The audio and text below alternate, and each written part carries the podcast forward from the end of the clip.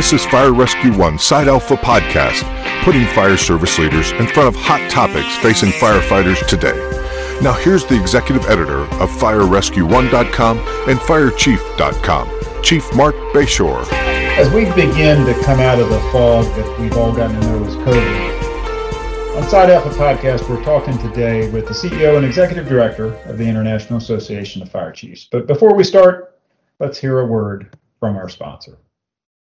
At MSA, your health and safety drive us to develop highly advanced safety equipment to protect you on the job. MSA's Globe Gear is performance and protection in perfect balance. It's designed to meet the challenges you face every day to help keep you safe and healthy during your career and beyond. Get the full story at msafire.com/globe. That's msafire.com/globe. Today, we're talking with Chief Rob Brown, the recently appointed CEO and Executive Director of the International Association of Fire Chiefs. Chief Brown began his fire service career over 40 years ago and has racked up an impressive list of locations where he served as fire chief. Um, I'll give you that list here. That's uh, South Metro in Missouri, Anderson Township in Ohio, Castle Rock, Colorado, Stafford County, Virginia, and Fresno City, California. Chief Brown has been a member of the IAFC since 1987 and a member of the Metro Fire Chiefs Association since 2012.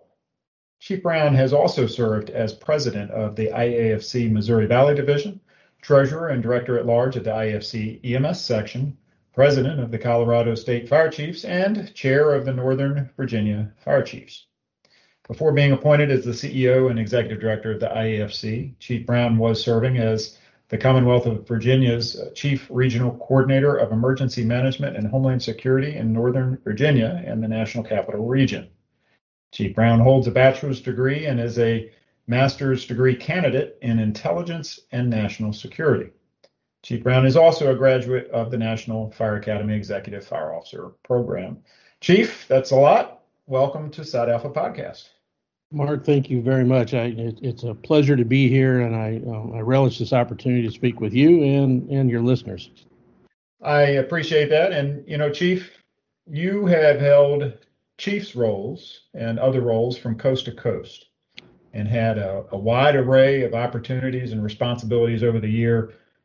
I imagine that taking over as CEO of the IAFC has to be an enormous honor and, frankly, one of your greatest responsibilities. Can you talk with us about that experience and those responsibilities? Absolutely, and you are absolutely correct. It, it, it's a huge honor and something that um, I never um, thought I would find myself um, in a position to do. Um, I, as, as you mentioned earlier, I joined the IAFC in 1987 um, as soon as I made division chief, and I've been actively involved and working um, in several areas of the IAFC because I've always looked at the IAFC as as really our north star as as fire chiefs and chief officers. And um, when I came to work for the IAFC after I retired from the fire service, um, I, I, was happy to give back and enjoyed what I was doing. And when I found myself in this position, it was a true honor. Um, primarily because what you know, what I see my role is is bridging the gap between what our members want and what we can provide as the IF, uh, the IAFC from a staff standpoint. Um, uh, we have a phenomenal staff at the IAFC, and we rely on so many association professionals, but we still need to be member driven, and we need to look at what our members need. And I'm trying to bring those together, and I, I, I just can't tell you what an honor it is to be in a position to do that. Uh, absolutely, and you know, I was talking to um, somebody else just the other day, a, an organization that shall remain nameless, not for any particular reason, but uh, I was speaking with them, and you know, we were talking about uh, an announcement they're getting ready to make, and uh, they they told us the the date of the announcement. I said, well, you know what? That's that's right during the IAFC's conference. What better a place and time to make an announcement like this than at the International Association of Fire Chiefs uh, conference? Um, and like you said, it it really is that uh, that that pinnacle organization that should be that north star for uh, folks to follow. So I, I share that uh, appreciation of the organization, and I appreciate you um, kind of like you said, bridging that gap. You know, so people don't become chiefs because they're slackers, right? And um, you know, we we typically have to have a, a common passion for leadership. I've known you for many years, and you know we've uh, uh, grown up in some of the same circles, grown up in the fire service in some of the same circles, and uh, I can attest to your passion for leadership. But can you share with us, share with our listeners a bit about your passions in general and about your passion specifically for fire service leadership? Absolutely. You know, I was uh, um, uh, when I was nine years old, I lost my father to a sudden uh, heart attack, and um, back then, many of us um, our age remember the show Emergency, and that was a, a show that my father and I watched together. And of course, my parents wanted me to be a doctor, and I wanted to be a firefighter, so I thought that was a compromise.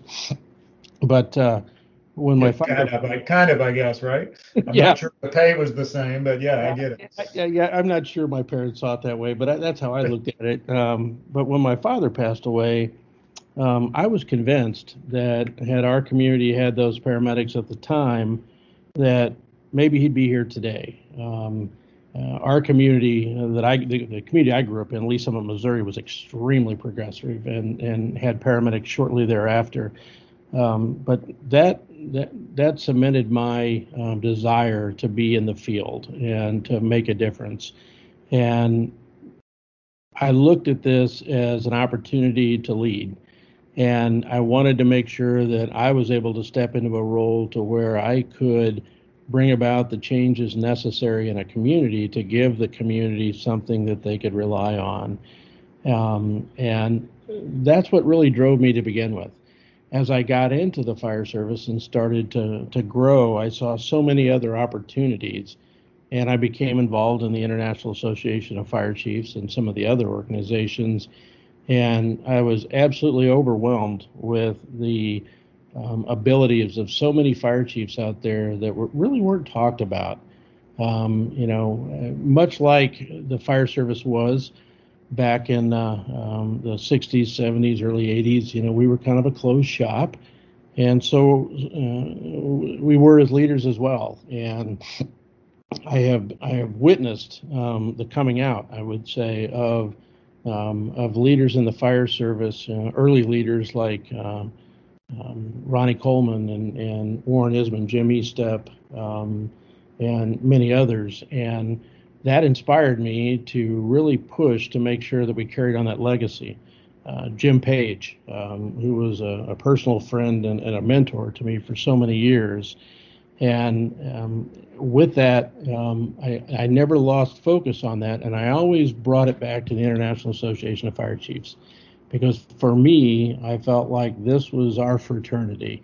This is where the men and women that were fire chiefs in the United States really came together to to hone our, our to hone our trade, our craft, and um, as I moved along, I, I, I, decided that it was important for me to, um, just like it is in the fire service, to, to work my way up through the chairs, spend time at the state um, and regional level, and, and work in the International Association of Fire Chiefs and the committee levels, and um, not only do your time, so to speak, but um, learn from the others as you're moving along. And um, that to me was um, was very rewarding.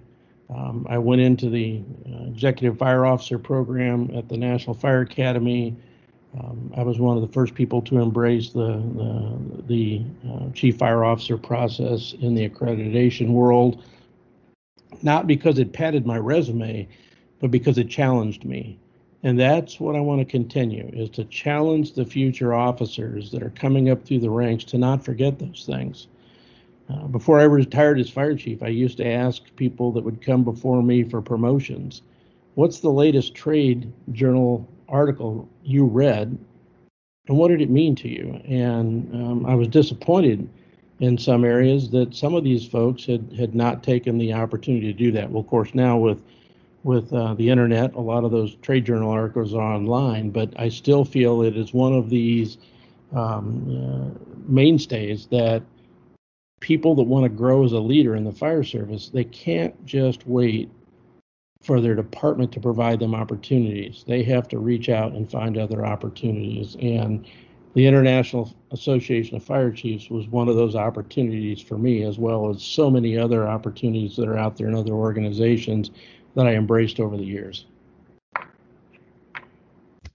Yeah, and certainly your um, breadth of experience from coast to coast had to help you, right, in uh, in preparation to lead the IAFC. Uh, you know, I'm pretty much a an East Coast person. I've been up and down the East Coast in places. Uh, our careers have, uh, from a timing perspective, have kind of mirrored each other, being in the same places at, at some times, and worked for progressive organizations and holding a diverse array of leadership positions. But I suspect that coast to coast and in between, you know, you had the stops uh, in the Midwest there, that those had to help mold your uh, not only uh, your leadership uh, paradigm, but your understanding of the dynamics that affect the fire service in other places than just the East Coast or just the West Coast. Or so, can you speak to that and how important that is for people to get outside of that comfort zone and and and go see other people and see other things? Absolutely. You know that that was never my plan. Um, when I went uh, went off to college at the University of Missouri, I joined the Boone County Fire District and um, started as a volunteer and jumped over onto the career side and worked my way up to assistant county fire chief. And decided that uh, I wanted to move on to be fire chief. So I, I originally went just 120 miles down the road to a department that was next to my hometown. And I thought, you know, there's things that I want to learn. And um, one of those things was labor relations. And so I um, uh, looked at opportunities and made a move to Anderson Township, Ohio, um, and was able to work in a strong labor environment and learn about a lot of the labor relations, so on and so forth. And then I had the opportunity to um, move to Castle Rock, Colorado, and take on a department that was in transition, building into a career department, take over EMS and that's where I started to think, well, you know, this is an opportunity for me really to to get to know um, what the fire service really is in the United States. Because before that, I would have told you that you know the fire service is the fire service. And Jim Page always used to tell me, "You've seen one EMS system, you've seen one EMS system. Yeah, what's that mean? well, I started to to experience that. Um, yeah. You know, when you know when I in my early career when I was with Boone County, we had a trade program with Prince George's County, Maryland, and when I first came out to Prince that George's place, right? yeah.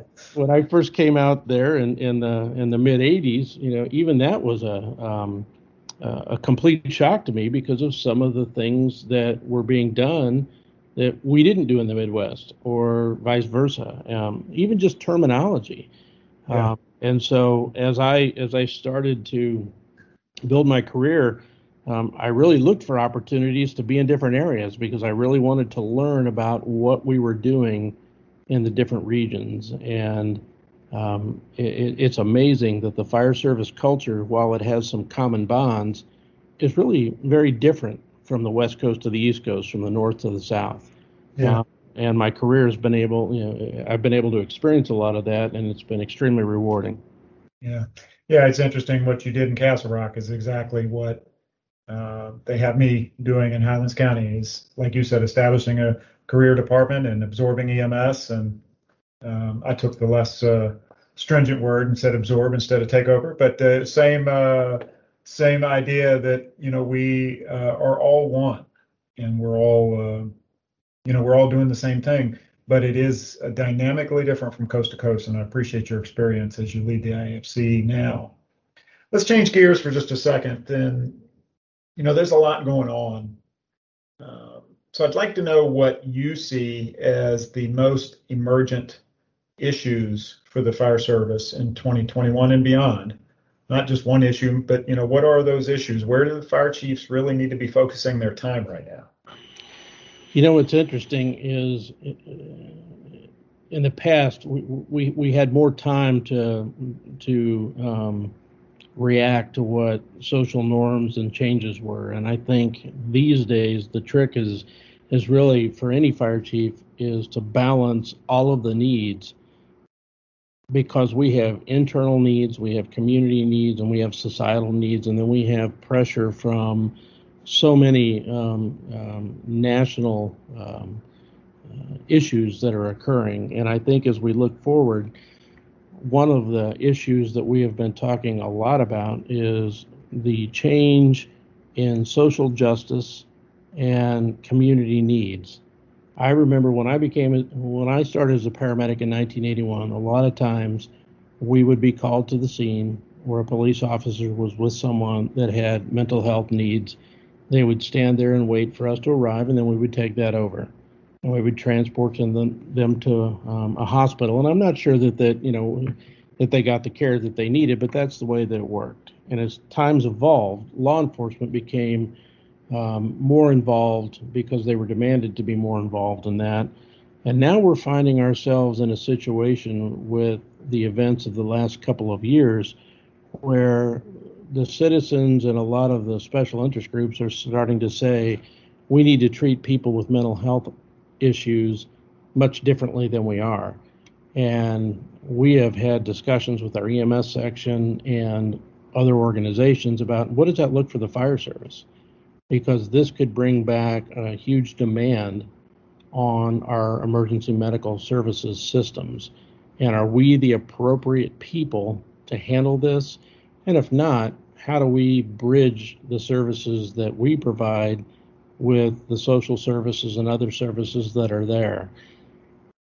When you and I became firefighters, it was it was you know it was complicated but fairly simple. We had a few things we were doing, and we would take on hazmat and some EMS things, but but now um, the the social needs of our community are falling upon the fire service in many different ways, and, and quite frankly, I don't think that's a bad thing. It's it's something that I think we're very good at, something that we can embrace, but it is something that's going to have to be on that fire chief's radar to say how do I how do I meet these needs for the community? But at the same time, they can't forget the health and safety needs of our firefighters. While fires may be going down, they're getting more dangerous. So when we go to structure fires or to hazardous materials incidents or any anything else in between, um, they're more dangerous. Um, some communities are responding to those calls for service with with with, with fewer resources and less staff. And so the fire chief needs to also look at those.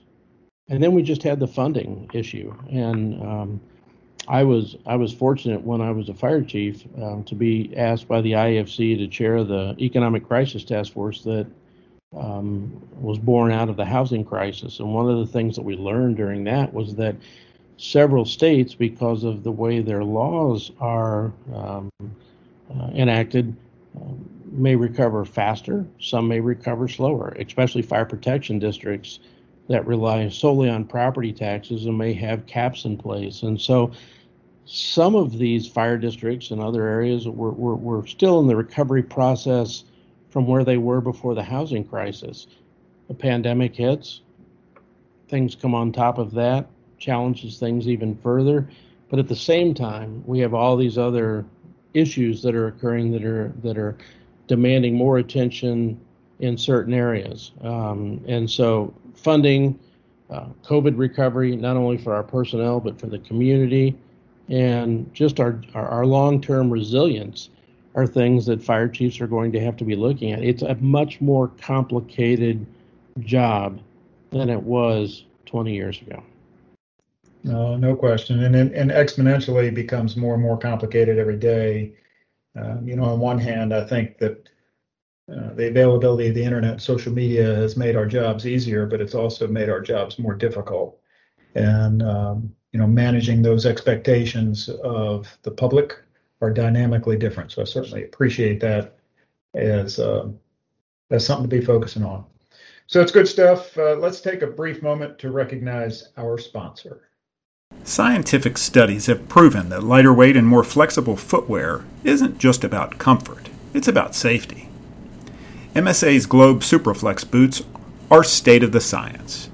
With unprecedented flexibility and grip, plus athletic footwear construction, Superflex performs like a boot that feels like a sneaker.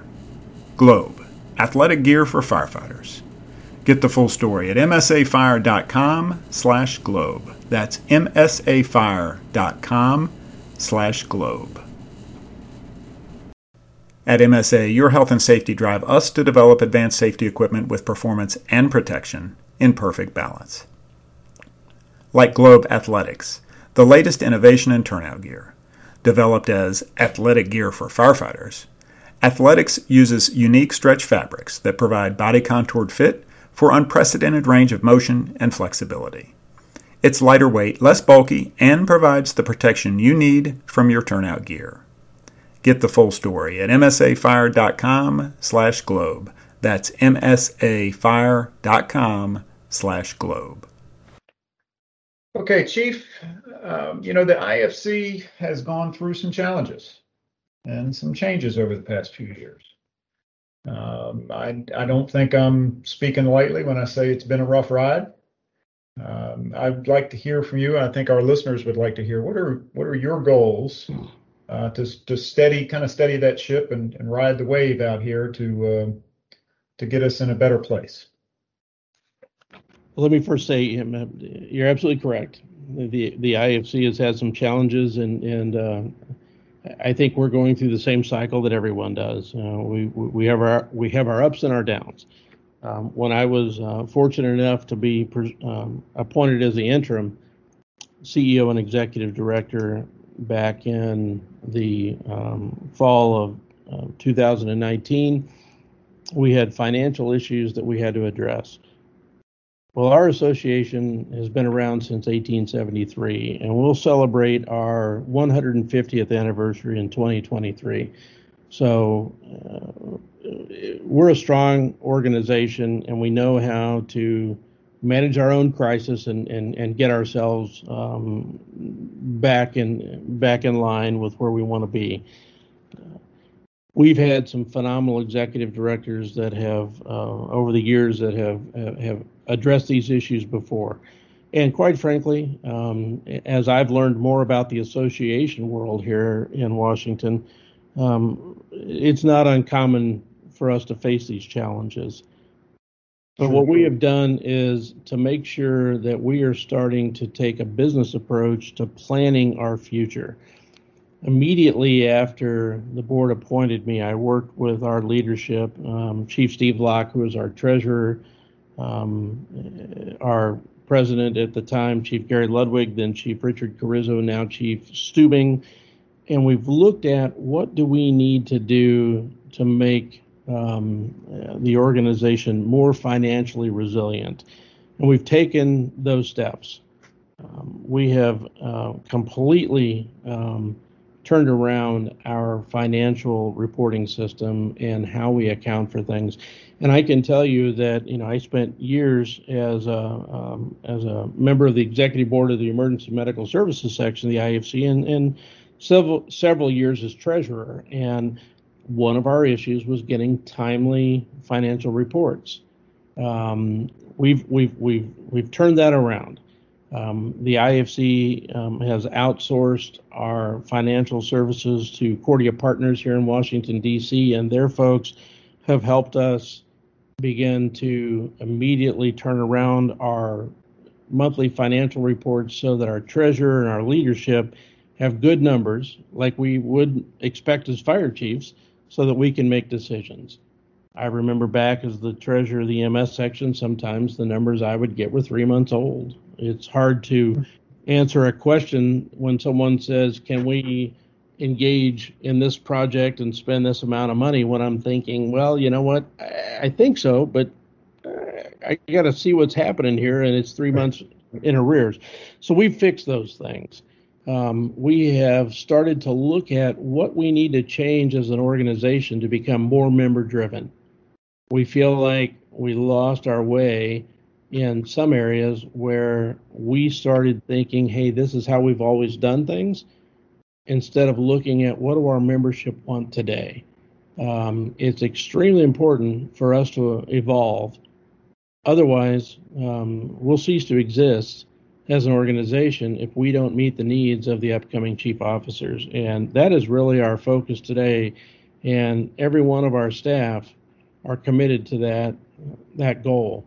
Um, in order to meet the issues that we were dealt during the pandemic, and that was a, a huge loss in revenue because of our inability to provide conferences and education programs, uh, we we had to lay off many of our, our, our valued staff, and that has presented challenges. But the staff that has left has stepped up, and many of the staff members that had to be furloughed have come back to work for us as contractors, hoping that as we grow, we can bring them back to the team. Good stuff there, and it, and it's good to see that the IAFC is uh, leading the way with uh, going back to live conferences. Um, I think you know Teams and Zoom and all those uh, certainly had their place uh, and have been phenomenal in the opportunity to uh, spread out the availability. Um, but there is nothing like that face-to-face and hand-to-hand uh, touch and the ability to network. Uh, so I appreciate the IAFC's conference. I hope to see you there at the the end of July in Charlotte. Well, we're very excited about it. Uh, I, you know, I have to say, and, and you and I have known each other for a long time. We've worked on things here in the National Capital Region, and so I, I, I think we consider ourselves uh, here in this area um, pretty good planners and, and looking forward.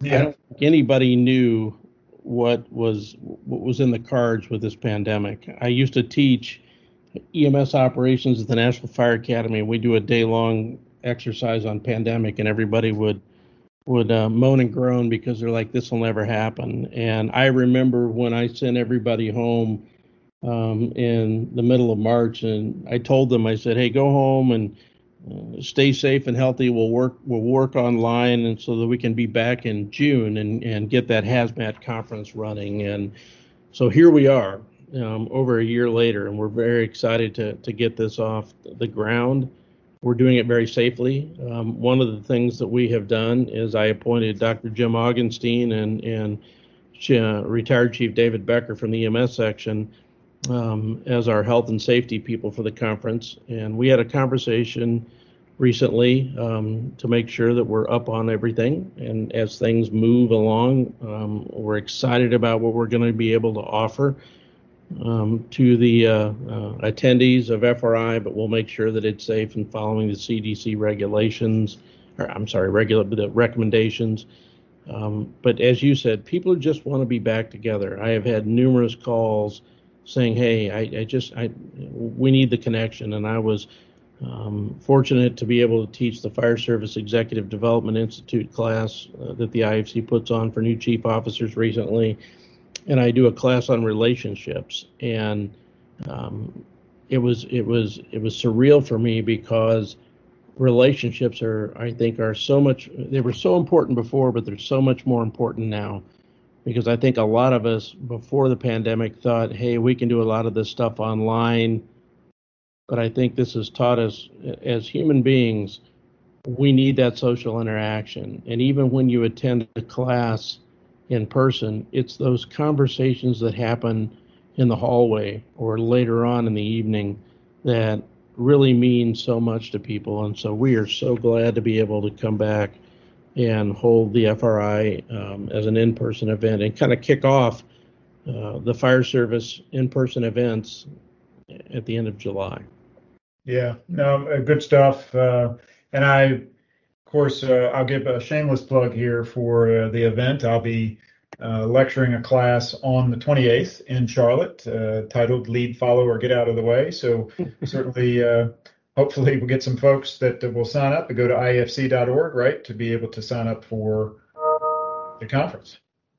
Absolutely. Uh, registration just opened, and we are experiencing. Um, more registrations than we'd anticipated. So we're looking forward to a great conference. Yeah, well, that's a good thing. Outstanding. So let's talk about your priorities for the IAFC. Okay, so I'd like to hear, if I could, uh, your top three priorities. Uh, and I don't know if you've had time to think in terms of the next five years, but if you have, along with those priorities, what's in store for the IAFC for the next five years, and what can new and existing members expect to see? Well, I will first uh, tell you that our, our, our priorities right now um, and for the foreseeable future are membership, financial resilience, and education and training. And let me kind of break that down. From a membership standpoint, we want to increase the numbers. We want to increase the numbers so that we have more people involved. But we also want to start meeting the needs of our members in different ways because we have been somewhat stymied in the way that we address what our members need. Our financial resilience is extremely important. You know, we've been around for 150 years, and if we want to be around for 150 years more, we need to have a better business plan. As we move forward in partnerships and programs and things that we bring to the members, um, the only policy that I have implemented since I became interim was the requirement that nothing occurs in our association without a business plan. We need to look at what the uh, what the strengths, weaknesses, opportunities, and threats are, and how that's going to enhance the value to our members and the financial resilience of the organization. And then, lastly, and probably the most importantly, even though people will say membership and financial um, resilience is very important, we really are looking at how we deliver education and training, and that and that runs the full gamut. What does FRI look like in the future? How do we reach our members? Um, we want to make sure that we give that in-person experience, but we also want to make sure that we're offering opportunities for people that aren't able to get that experience. One of the things that we noted during FRI 2020 when we were forced to do a virtual event is we had many more international members join us. Well, that's you know, that's one of those things that should be to should be expected. Um, travel from international countries, even without a pandemic, is somewhat cost prohibitive. If we truly want to be a global fire service, and reach out worldwide, we need to make certain things available. That applies right here in the United States. We're going to have smaller departments or maybe even bigger departments that aren't able to do that. So how do we how do we bridge those gaps? And I can tell you that you know when we look at um, a hybrid conference, um, that's extremely difficult and cost prohibitive. So how do we how do we offer those opportunities throughout the year for our members. And so we really want to look at the education and training, not only in how we offer it, but what we're offering. There's a lot of classes out there. There's a lot of certifications. You can become an executive fire officer. You can um, go through all of the NFPA um, fire officer classes, and we help with that in our officer development program. But our Fire Service Executive Development Institute is different in the fact that we talk to fire chiefs and aspiring fire chiefs about, hey, these are the things they don't teach in the certification class. And we want to bring that down to the other levels, the battalion chief level, and even our company officers. Because I think you would agree that one of the things that I found when I was being promoted up through the ranks is you get the promotion, but there's no class that goes along with it that teaches you. And so, based on what you learned from the person before you, is how you apply your own leadership style. And so we want to offer those opportunities to not only the members of the IAFC, but the future members of the IAFC, because it is extremely important that we get the future members involved now so that we can grow into the future. Yeah, it's uh, it's interesting the way you said that. Uh, you're right. You, you take the test, you get the promotion, and then what? Uh, you know, I I recently uh, in the last year or so did a, a video series on uh, command post management, and you know, not rocket science, uh, but it was interesting the response I got to that series from battalion chiefs and captains across the country, literally coast to coast, who reached out and said, you know, I really wished somebody had done something like this when I was considering being a battalion chief or that this was available to me when I started out, just talking about how to physically run a command post, um, you know, and not worrying about checking the boxes, but about physically the nuances of it. So it is absolutely important. And I appreciate the IAFC uh, looking at taking the lead in that. I think that's an important uh, an important step forward. Well, I think that's I think that's our mission. Um, we want to support the members we have and the fire chiefs that we have, but yeah. we would be extremely remiss if we weren't trying to develop the future leaders. Yeah, absolutely. So you know we've we've known each other a long time. I, I dare say uh, we've both learned something from each other along the way. Maybe good, maybe bad. We won't go into that now. But uh, I'd, I'd like you to. Can you share with our listeners maybe your most the most important lesson in leadership that you've learned in your career? That's a, a tall order, maybe, but the most important lesson in leadership you've learned in your career. I guess I would have to say I'm going to have to answer that with two with with with, with, with two aspects. Okay. From from a from a direct leadership position, I believe that listening um, is by far um, the best tool that we have as leaders. It is extremely important that when we are the leader, that um, we are we are checking that pulse of whatever it is, whether it's the issue, the organization. We need to be listening. That provides us with the vital information to make decisions. But secondly, I think it's also looking inward. Um, it, it's making sure that we're checking signals internally to make sure that we don't have issues that could reflect on the organization.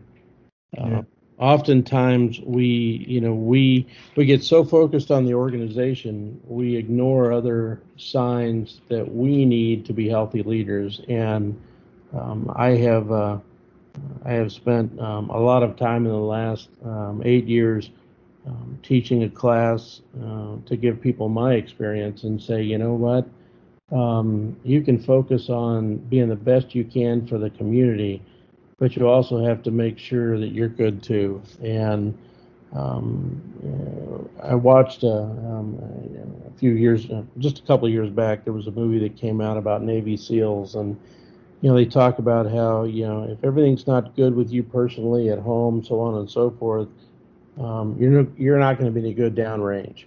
Um, and it's the same thing for all of us fire chiefs that are leaders um, we, we have a responsibility to take care of ourselves um, and make sure that that's just as important. Absolutely. Well, I appreciate that. Uh, Chief, is there anything else you'd like to add or, or share with our listeners? Nope, I think that's it. Thank you very much for the opportunity. I, I, I sincerely appreciate it. Well, I certainly appreciate having you with us on the Side Alpha podcast. I want to capture some takeaways from our discussion with Chief Rob Brown. Uh, Chief Brown talked about his role as the uh, new CEO and executive director for the IAFC. His role is bridging uh, the gap between uh, member desires and staff capabilities. You know, they have lost uh, a lot of staff at the IAFC over time, and uh, the members have a lot of unmet needs, and his his role he sees as bridging that gap. So certainly appreciate that. Uh, we talked about his passions and passion for leadership in general, and Chief Brown talked about uh, a family tragedy that drove his passion to serve, and then how uh, the breadth of opportunities he found in the I Chiefs drove his passion to lead. So not only the passion to serve in the beginning uh, through some family tragedy, but then also the I Chiefs driving his passion uh, to leave and to lead. And then he uh, talked about yeah to lead, not leave, his passion to lead um, he talked about some early mentors, uh, Jim Page, Warren Isman, uh, Jim Estepp. There were others. Um, a lot of big names in the fire service that uh, were, were frankly, some of my uh, mentors as well. Uh, we looked at um, the, uh, the, his desire, Chief Brown's desire, to constantly challenge upcoming officers. he talked about how people need to take the opportunities that are in front of them. then, when we talked about the most emergent issues for the fire service in 2021. He talked about balancing the changing community needs. An interesting answer: the changing, uh, balancing the changing community needs, and he specifically uh, in mentioning uh, the social justice movement and how the citizens' desires, uh, specifically to treat mental health patients differently, may uh, directly and dynamically impact emergency services. In fact, they will directly and dynamically impact emergency services. And that's going to be a big issue in 2021 and beyond uh, for chiefs to focus on. That was number one. Number two was uh, to focus on health and safety needs for the firefighters. And number three was to focus on funding. Then we talked about the IAFC's uh, challenges. Uh, you know, we wanted to be transparent with that. And Chief Brown, uh, I appreciate your uh, forthright answers with uh, the challenges the IAFC has gone through. He explained how the IAFC has been around since 1873 and is a strong organization that's going to be able to rebound. They're looking at business approach planning for the future and uh, how uh, financial resilience um, is an important factor for him and how they have turned around the financial system by outsourcing and being able to uh, to uh, give reports in a more timely fashion. How the organization needs to be member driven and how um, uh, the the nugget that I really liked out of this was uh, the organization needs to evolve or will cease to exist. And so many organizations and fire departments across the country should have that as their motto over their door. You evolve or you will cease to exist. And then we talked about Chief Brown's top three priorities for the IAFC, and they were membership, uh, both numbers and need. Uh, that was number one. Not necessarily that one of these was more important than the other, but number one was membership, numbers, and need. Number two was financial resilience for the organization and having better business planning throughout the organization. Number three was education and training, how opportunities for the future will affect especially international opportunities, but all over the United States. In all of that, he wants to be able to have a, a focus on developing our future leaders. And then we talked about uh, his most important lessons in leadership, and he gave two. I asked for one, he gave two, and that's fine. Number one was that listening is our best tool. And number two is that we need to make sure we're also looking inward while we're looking outwards. Chief Brown, that's all we have time for today. Uh, we have been talking with Chief Rob Brown, CEO and Executive Director of the International Association of Fire Chiefs. Chief Brown, thanks for joining us, and thanks to our listeners for hanging out with us today. This is Marc Bashoor, Executive Editor for FireRescue1.com. Have a great day, keep safe, stay smart, and take care.